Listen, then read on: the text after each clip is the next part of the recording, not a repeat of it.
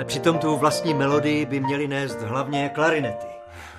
Protože klarinety, to člověk hned vidí vesnickou náves, dostaveníčko, takový pěkný letní podvečer. Fritz, mlč a hraj. Autorem této rozhlasové tetralogie o životě a tvorbě Bedřicha Smetany je Pavel Molek. Mně přišlo vlastně nespravedlivé, že Bedřich Smetana má zatím to zobrazení ve formě takových byst, že i v tom veřejném diskurzu je pořád vlastně zobrazován ve stylu profesora Zdeňka Nejedlého jako někdo, kdo se narodil proto, aby vytvořil českou národní hudbu. Jako takový dokonalý národní světec, který od narození neusiloval o nic jiného.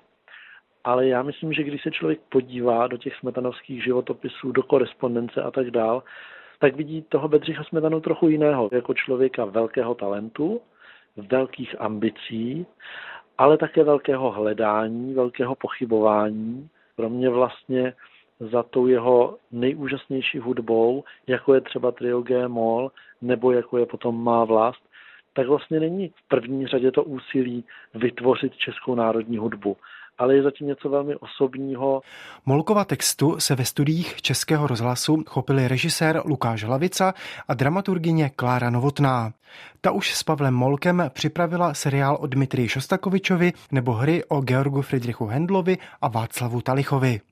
Při realizaci seriálu o Smetanovi Novotná kladla důraz na to, aby každý ze čtyř dílů měl vlastní dramatický oblouk. První se zabývá tou životní periodou, ve které se Bedřich Smetana poměrně intenzivně snažil vyniknout. Nedařilo se mu to skrze revoluční pochody v roce 48. Nepodařilo se mu to úplně ani triumfální symfonii složenou k poctě monarchie.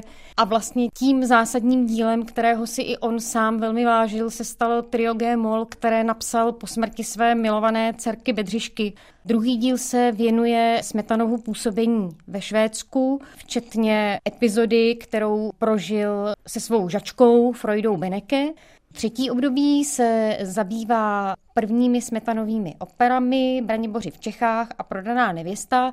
Smetana se vrátil domů do Čech, když věděl, že se bude otvírat prozatímní divadlo a že bude mít svůj vlastní operní soubor ale bohužel se nestal jeho kapelníkem tak, jak si přál a i díky společenským a politickým tlakům a konfrontacím ty opery velmi dlouho čekaly na své uvedení a čtvrtý díl je věnován období závěru života Bedřicha Smetany, který je spojen s jeho ušní nemocí a následným ohluchnutím. Kolik postav se v této rozhlasové tetralogii objeví a jakou tam budou mít úlohu nebo jakým způsobem budou charakterizovány? Kdybychom to přirovnali k filmu, tak bychom asi řekli, že to je výpravný film, to znamená, že v každém tom díle obklopuje Bedřicha Smetanu poměrně veliké množství postav. V tom průřezu ho vlastně provázejí významné ženy, které zasáhly do jeho života, ať už je to první manželka Katy, druhá manželka Betina, nebo třeba potom v závěru života Eliška Krásnohorská, jeho libretistka.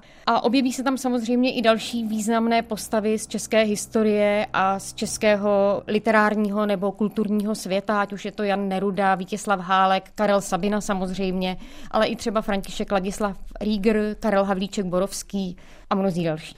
V titulní roli Bedřicha Smetany se představí Jaroslav Plesl. Když jsem si čet scénář a zjistil jsem, že budu Smetanu stvárňovat od nějakých 17-18, po těch 50 let, kdy ohluchnul až do smrti, kdy zešílel, tak to byla pro mě velká výzva.